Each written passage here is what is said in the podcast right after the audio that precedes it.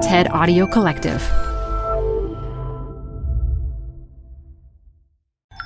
You're listening to a special archive presentation of TED Talks Daily. This TED Talk features business strategist and champion debater Julia Dhar, recorded live at TED at BCG 2018. Support comes from Zuckerman Spaeder. Through nearly five decades of taking on high stakes legal matters, Zuckerman Spaeder is recognized nationally as a premier litigation and investigations firm. Their lawyers routinely represent individuals, organizations, and law firms in business disputes, government and internal investigations, and at trial, when the lawyer you choose matters most. Online at Zuckerman.com. Support for TED Talks Daily comes from Capital One Bank. With no fees or minimums, banking with Capital One is the easiest decision in the history of decisions. Even easier than deciding to listen to another episode of your favorite podcast. And with no overdraft fees, is it even a decision? That's banking reimagined. What's in your wallet? Terms apply. See CapitalOne.com slash bank. Capital One N.A. member FDIC. Support for TED Talks Daily is from Progressive, home of the Name Your Price tool. You can say how much you want to pay for car insurance, and they'll show you coverage options that fit your budget. It's easy to start a quote. Visit progressive.com to get started. Progressive Casualty Insurance Company and Affiliates, price and coverage match limited by state law. Some days it feels like the only thing we can agree on is that we can't agree on anything. Public discourse is broken. And we feel that everywhere. Panelists on TV are screaming at each other. We go online to find community and connection, and we end up leaving feeling angry and alienated. In everyday life, probably because everyone else is yelling, we are so scared to get into an argument that we're willing not to engage at all. Contempt has replaced conversation. My mission in life is to help us disagree productively, to find ways to bring truth to light, to bring new ideas to life. I think, I hope that there is a model for structured disagreement that's kinder, mutually respectful, and assumes a genuine desire to persuade and be persuaded. And to uncover it, let me take you back a little bit. So, when I was 10 years old, I loved arguing. This like tantalizing possibility that you could convince someone of your point of view just with the power of your words. And perhaps unsurprisingly, my parents and teachers loved this somewhat less. And in much the same way as they decided that four year old Julia might benefit from gymnastics to burn off some energy, they decided that I might benefit from joining a debate team. That is, kind of go somewhere to argue where they were not. And for the uninitiated, the premises of formal debate are really straightforward. There's a big idea on the table that we support civil disobedience, that we favor free trade, and one group of people who speaks in favor of that idea and one against. My first debate in the Cavernous Auditorium of Canberra Girls Grammar School was kind of a bundle of all of the worst mistakes that you see on cable news. It felt easier to me to attack the person making the argument rather than the substance of the idea themselves. When that same person challenged my ideas, it felt terrible. I felt humiliated and ashamed. And it felt to me like the sophisticated response to that was to be as extreme as possible. And despite this very shaky entry into the world of debate, I loved it. I saw the possibility, and over many years worked really hard at it, became really skilled at the technical craft of debate. I went on to win the World Schools Debating Championships three times. I know, like you're just finding out that this is a thing. But it wasn't until I started coaching debaters, people, persuaders who are really at the top of their game, that I actually got it. The way that you reach people is by finding common ground. It's by separating ideas from identity and being genuinely open to persuasion. Debate is a way to organize conversations about how the world is, could, should be. Or to put it another way, I would love to offer you my experience backed, evidence tested guide to talking to your cousin about politics at your next family dinner, reorganizing the way in which your team debates new proposals, thinking about how we change our public conversation. And so, as an entry point into that, debate requires that we engage with the conflicting idea directly, respectfully, face to face. The foundation of debate is rebuttal the idea that you make a claim and I provide a response and you respond to my response. Without rebuttal, it's not debate, it's just pontificating. And I had originally imagined that the most successful debaters, really excellent persuaders, must be great at going to extremes. They must have some magical ability to make the polarizing palatable. And it took me a really long time to figure out that the opposite is actually true. People who disagree the most productively start by finding common ground, no matter how narrow it is. They identify the thing that we can all agree on and go from there. The right to an education, equality between all people, the importance of safer communities.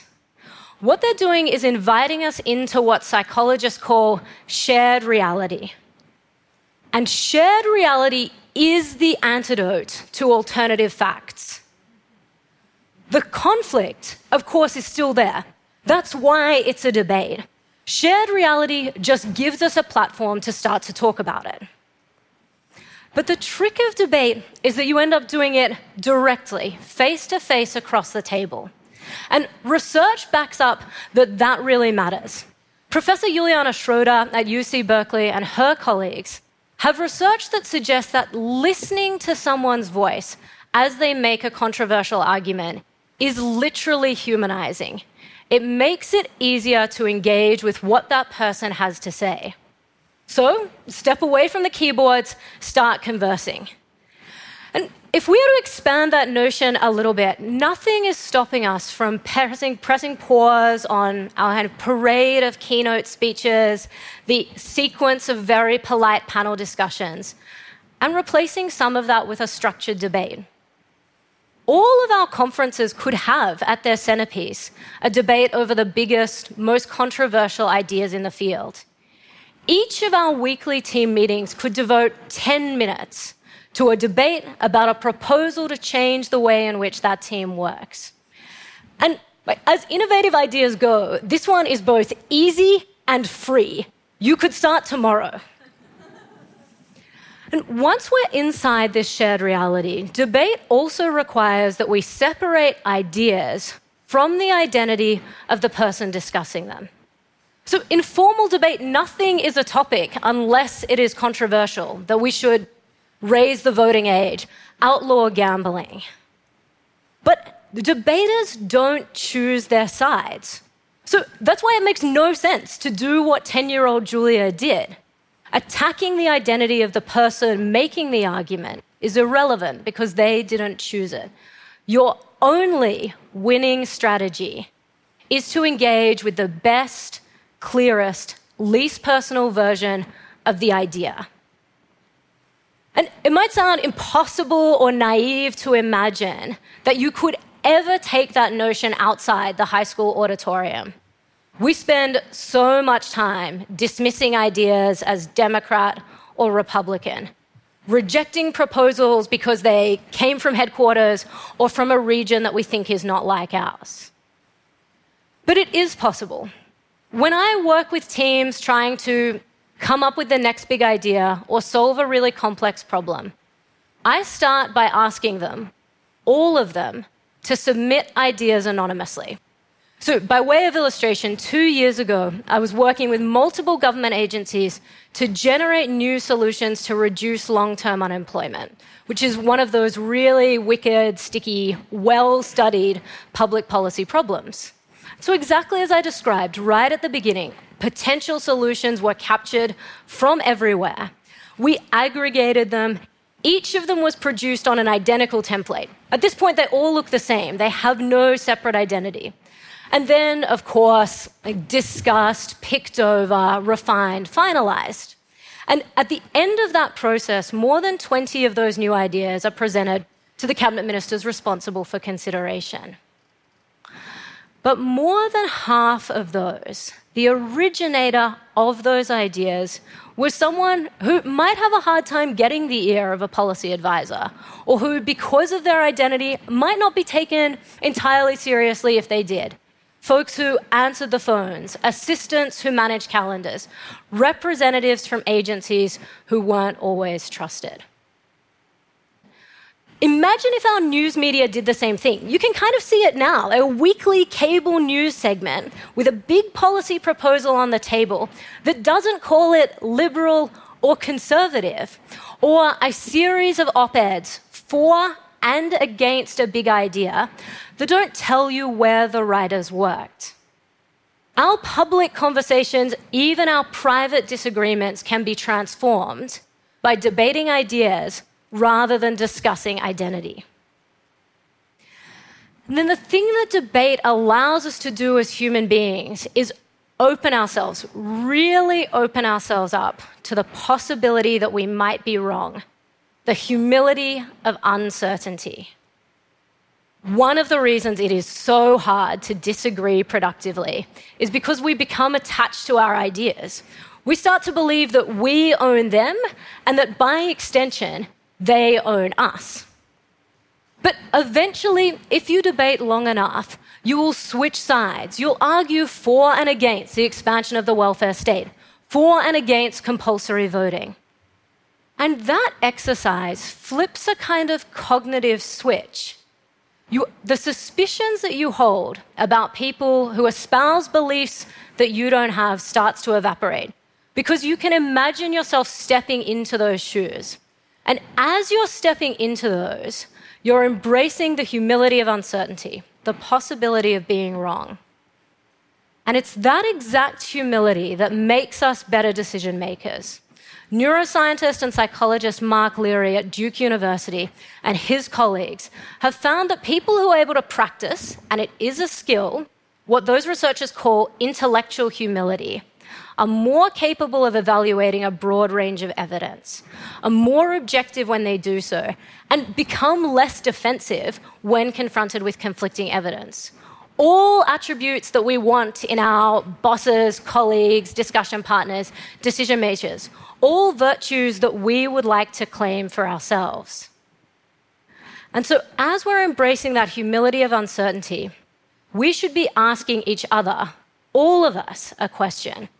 Our debate moderators, our news anchors should be asking it of our elected representatives and candidates for office too. What is it that you have changed your mind about and why? What uncertainty are you humble about? And this, by the way, isn't some fantasy about how public life and public conversations could work. It has precedent. So, in 1969, beloved American children's television presenter Mr. Rogers sits impaneled before the United States Congressional Subcommittee on Communications, chaired by the seemingly very curmudgeonly John Pastore.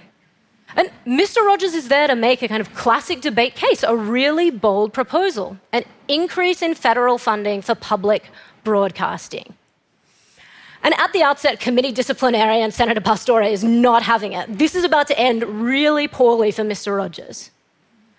But patiently, very reasonably, Mr. Rogers makes the case why good quality children's broadcasting, the kinds of television programs that talk about the drama that arises in the most ordinary of families, matters to all of us, even while it costs us. He invites us into a shared reality. And on the other side of that table, Senator Pastore listens, engages, and opens his mind out loud, in public, on the record. And Senator Pastore says to Mr. Rogers, You know, I'm supposed to be a pretty tough guy, and this is the first time I've had goosebumps in two days. And then later, it looks like you just earned the $20 million. We need many more Mr. Rogers, people with the technical skills of debate and persuasion. But on the other side of that table, we need many, many, many more Senator Pastores.